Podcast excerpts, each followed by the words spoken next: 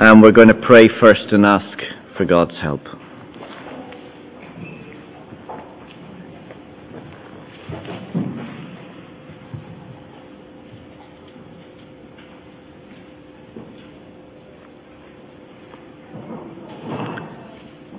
Father, we thank you that in your love you know us intimately more than we could ever imagine. You know our thoughts right now. You know our deepest concerns and our greatest needs. And so would you humble us all today that we would be people who sit under your word, under your power, under your authority, and that you would speak afresh into our lives through the book of Hosea, through its message, that we may come to understand better the kind of God you are and the kind of people you call us to be. So set our affections for you. Take us away from other things that we may lean and trust and depend wholly on you. So, Father, help us now, we ask, in Jesus' name. Amen.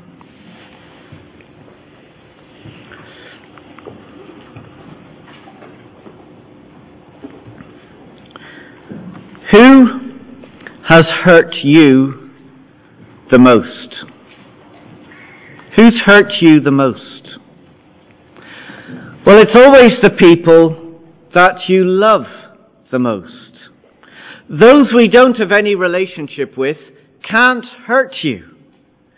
But those who we have the most intimate of relationships with hurt us the most. Like friends or family or a husband and a wife. He sat on the couch, broken, disappointed and devastated, and as the tears flowed, he told how his newly wedded wife, who had recently vowed to love him, be loyal to him, be faithful to him, had not come home last evening because she had spent the night with another man. But he was not about to give up on the one he loved. He was jealous for her. He did not want to share his lover. He longed for her to return. You see, those we love the most can hurt us the most. And that's how God feels about you and I. Chapter 1 of Hosea told us that God sees his relationship with his people as a marriage. He is the faithful husband. But we are the unfaithful wife who has turned away from his love. But God is not about to give up on us. He is jealous for us. He is a broken-hearted husband who will not share his loved one. Have a look at verse 2. Here God is speaking to individuals within the nation of Israel. Verse 2, he says, Rebuke your mother, rebuke her, speak to the people, tell them, for she is not my wife, and I am not her husband. This is a passionate plea for God's people to come back to Him. You see, Israel, whom He had loved and entered into a marriage with, were not living as a wife. And they were not treating God as their husband. It was a marriage on paper, but not in practice. They were unfaithful. Look at the rest of verse 2. God pleads, let her remove the adulterous look from her face and the unfaithfulness between her breasts. Otherwise I will strip her naked and make her as bare as on the day she was born. Just as she lies naked with her lovers. So God says, I am going to take everything away from the people of Israel. God is angry that his wife Israel has walked out on the marriage. But these are not the words of a cold-hearted judge who wants to punish us. These are the words of a broken-hearted husband who will not share his loved one. It seems Israel would go to whoever promised the best gifts. Look down at verse 5. Their mother has been unfaithful. She has conceived them in disgrace. That is, the, the whole nation has become unfaithful. She said, I will go after my lovers who give me my food and my water and my wool and my linen, my oil and my drink. All the things that I need, I can get from other people. I can go to other places and get what I want. Who needs God? But, look down at verse 8. She has not acknowledged that I was the one who gave her the grain, the new wine and oil, who lavished on her the silver and gold which they used for Baal, the worship of other gods. It's Christmas morning. There are the gifts under the tree. But one gift stands out as extra special. It reads, To my adorable wife, with all my love, your faithful husband. She opened it carefully to discover the most beautiful diamond necklace. But before she could offer any thanks to her husband, she ran to the man next door and she threw her arms around him and said, Thank you. Thank you for this most beautiful gift. I love you. How do you think the husband feels? Watching as she runs to her other lover. He didn't give it to you. I'm the one who sacrificed to make this possible. It's me who loves you. It's the ultimate slap in the face. And that's exactly what Israel had done to God. Instead of thanking God, they gave thanks to their made up gods.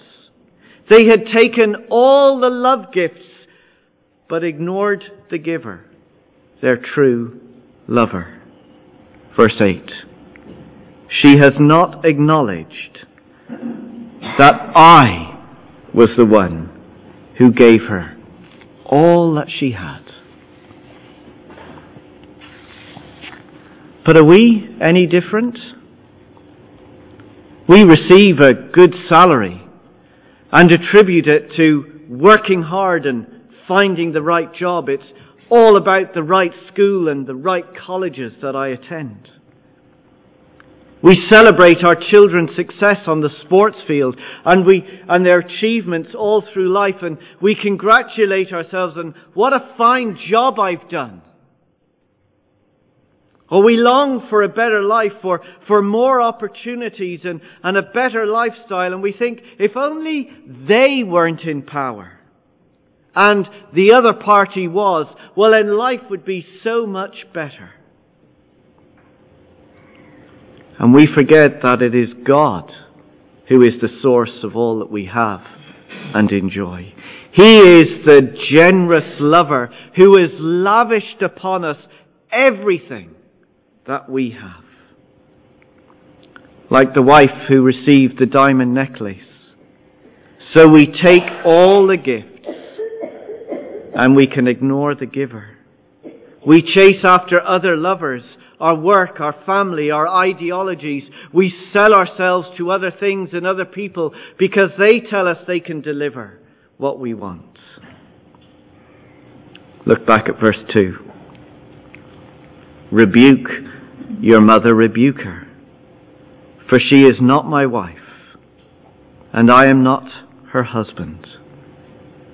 These are not the words of a cold hearted judge who wants to punish us.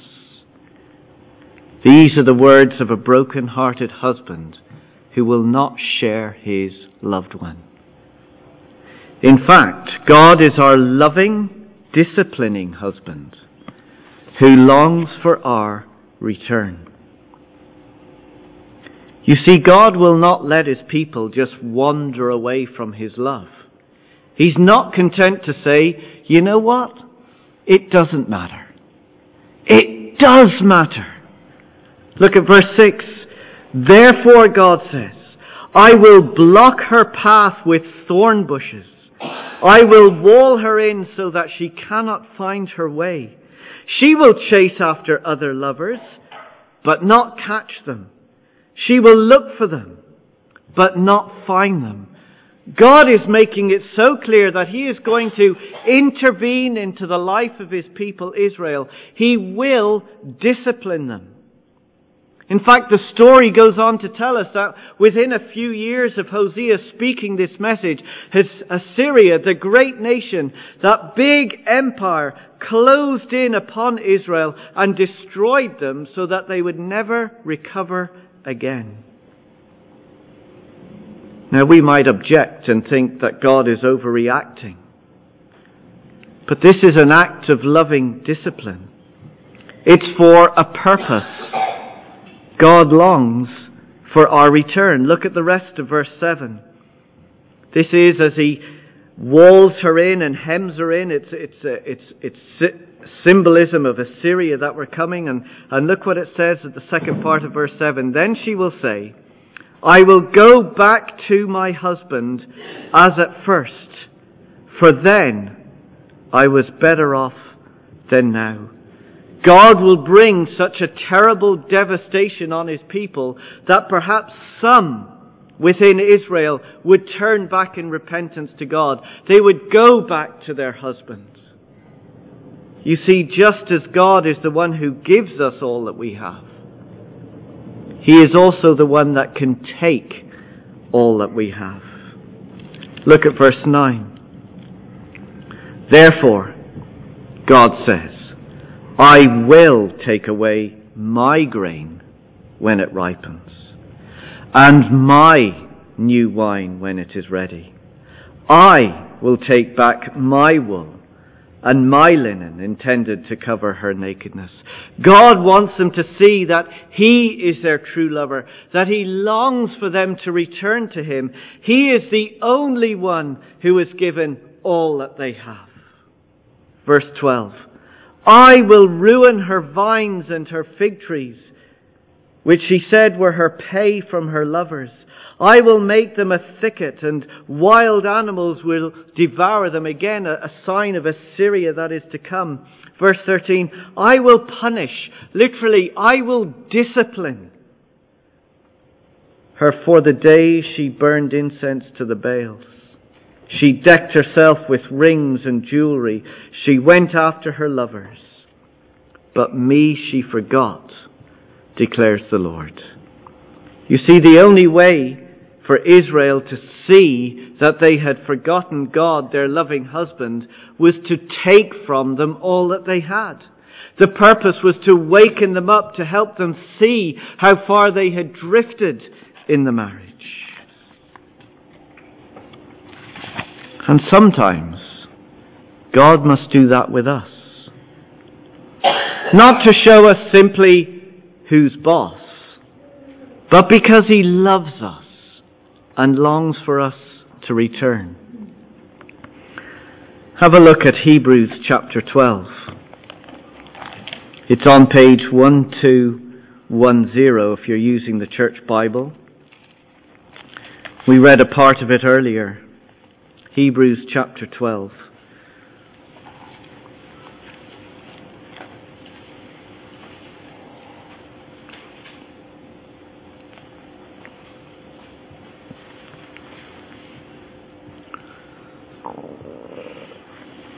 Let's pick it up in verse 5. Just as God had disciplined Israel,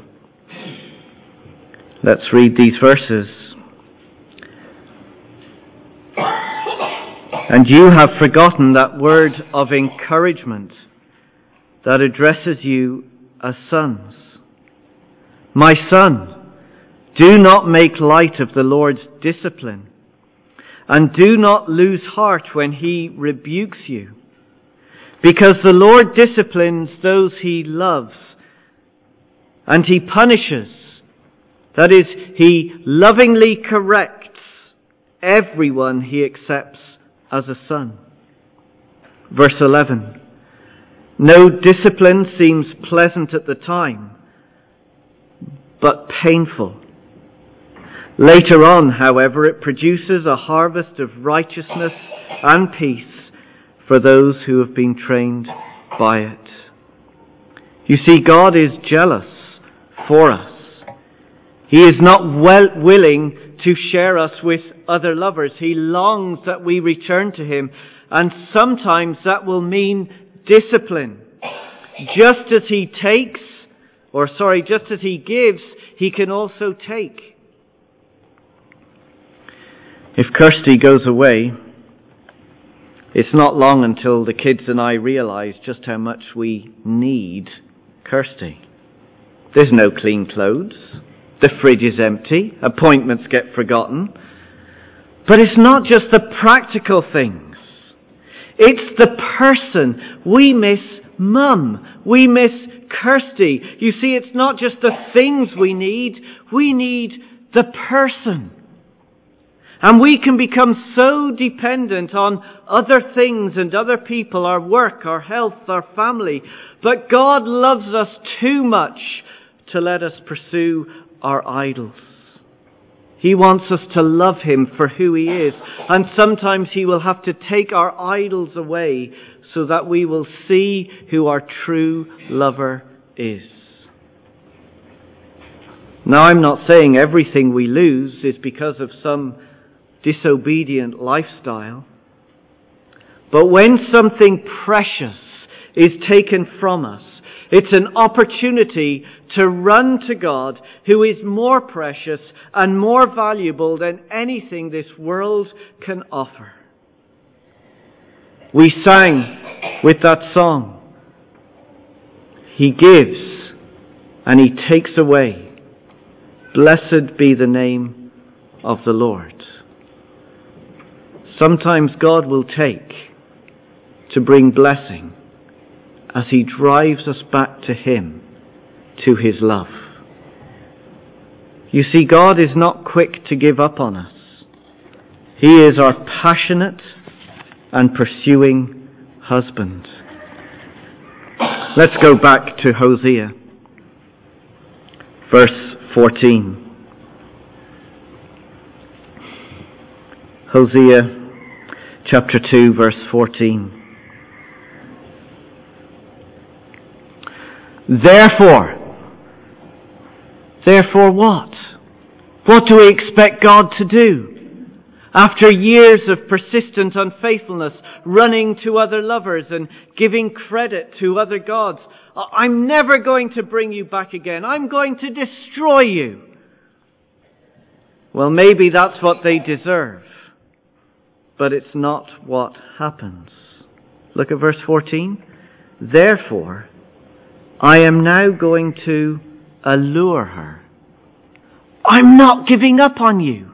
I will chase after you. I will pursue you. I will draw you in by my affections. You are my wife and I love you. And so God promises three things. First, a rekindled love. Look at the rest of verse 14. I will lead her into the desert and speak tenderly to her.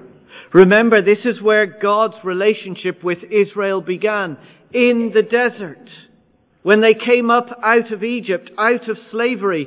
It's like a husband taking his wife back to the very first place where they met to somehow awaken the love that they first had, to arouse the desires that they first had. And God says to his people, I will take you back there again so that we can begin again, so that I can show you my love again.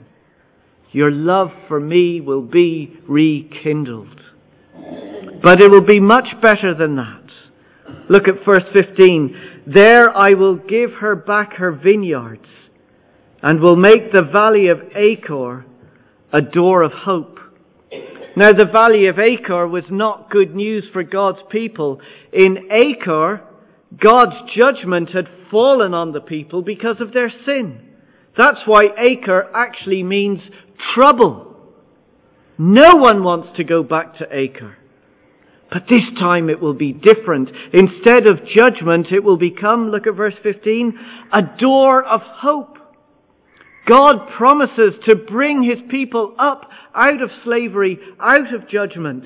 Verse 15, there she will sing as in the days of her youth, as in the day she came up out of Egypt.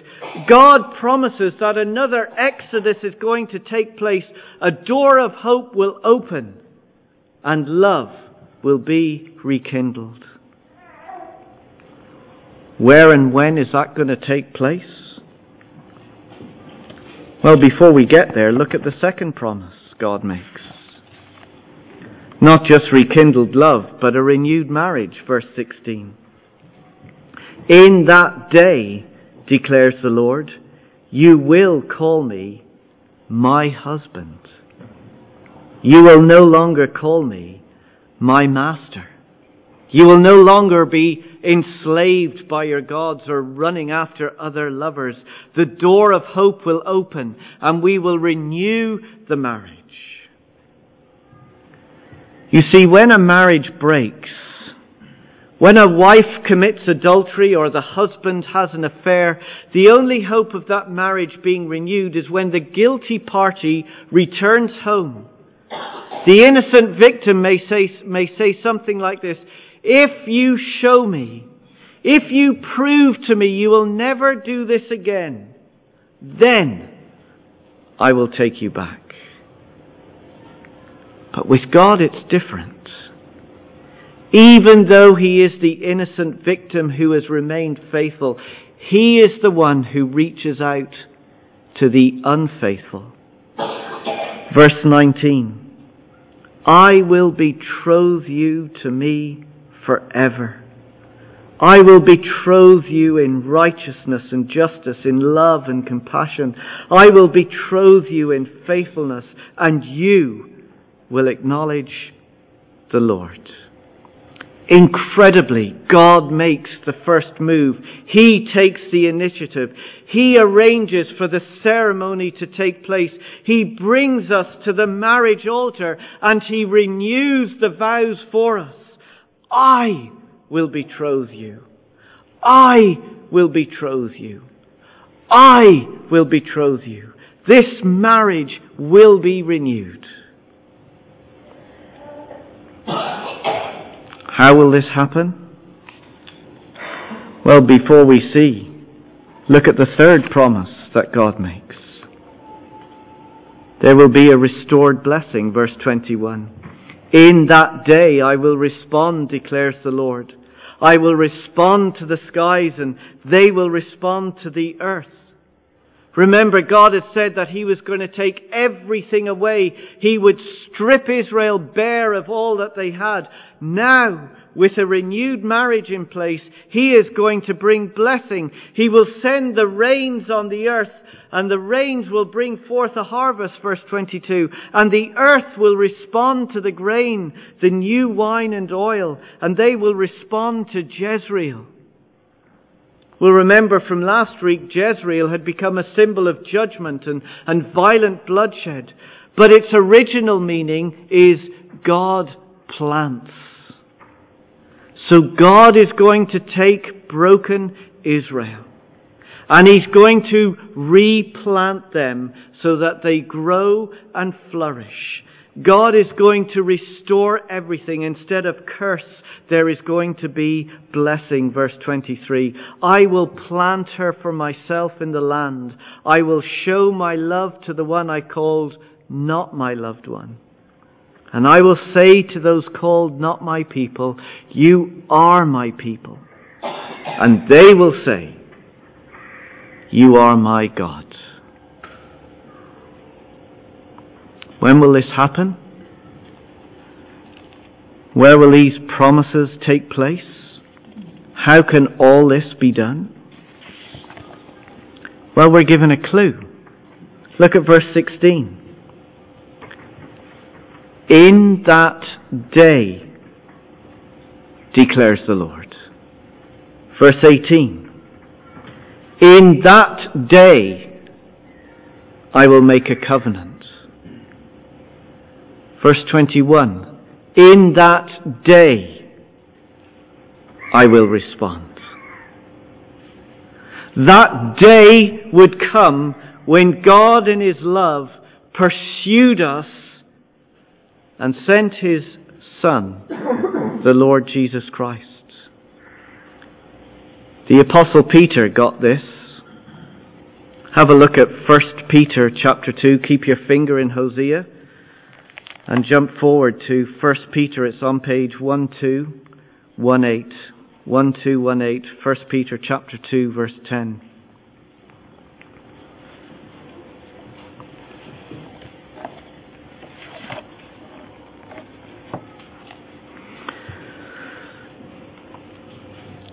applying the death and the resurrection of Jesus to us, Peter reaches this conclusion.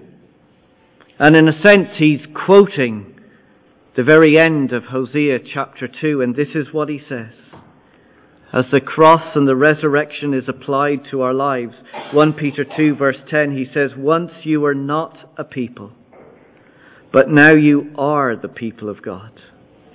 Once you had not received mercy, but now you have received mercy.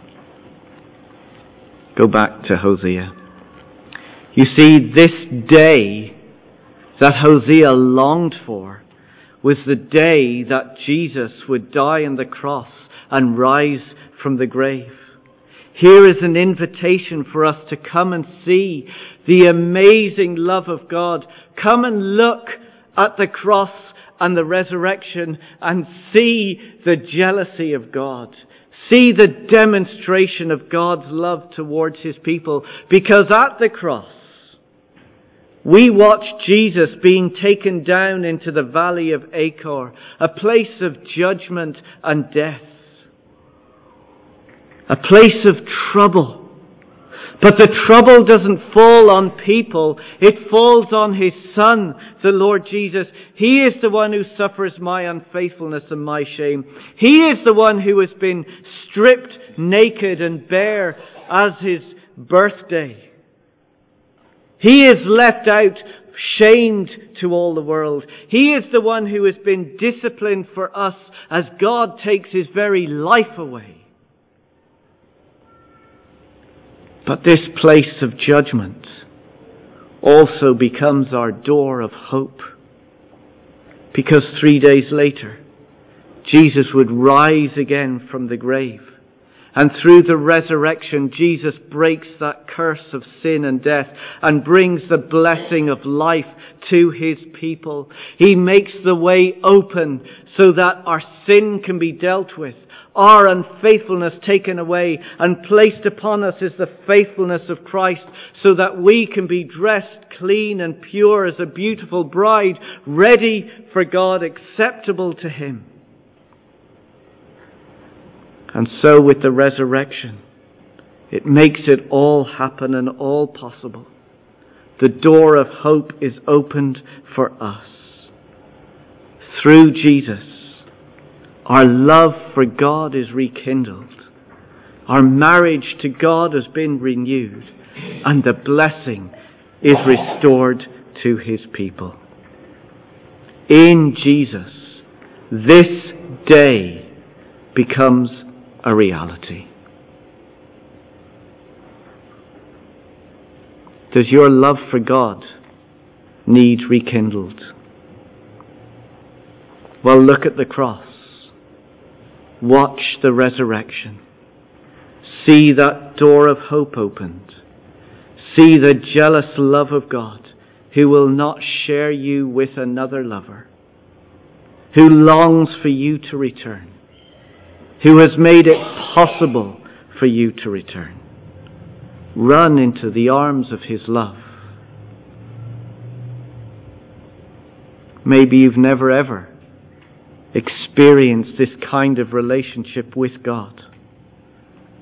Well, He's made it possible for you by taking all your sin so that you can enter into a life of blessing with Him. In Jesus, this day becomes a reality. I will show my love to the one I called not my loved one. And I will say to those called not my people, You are my people. And they will say, You are my God. Let's pray.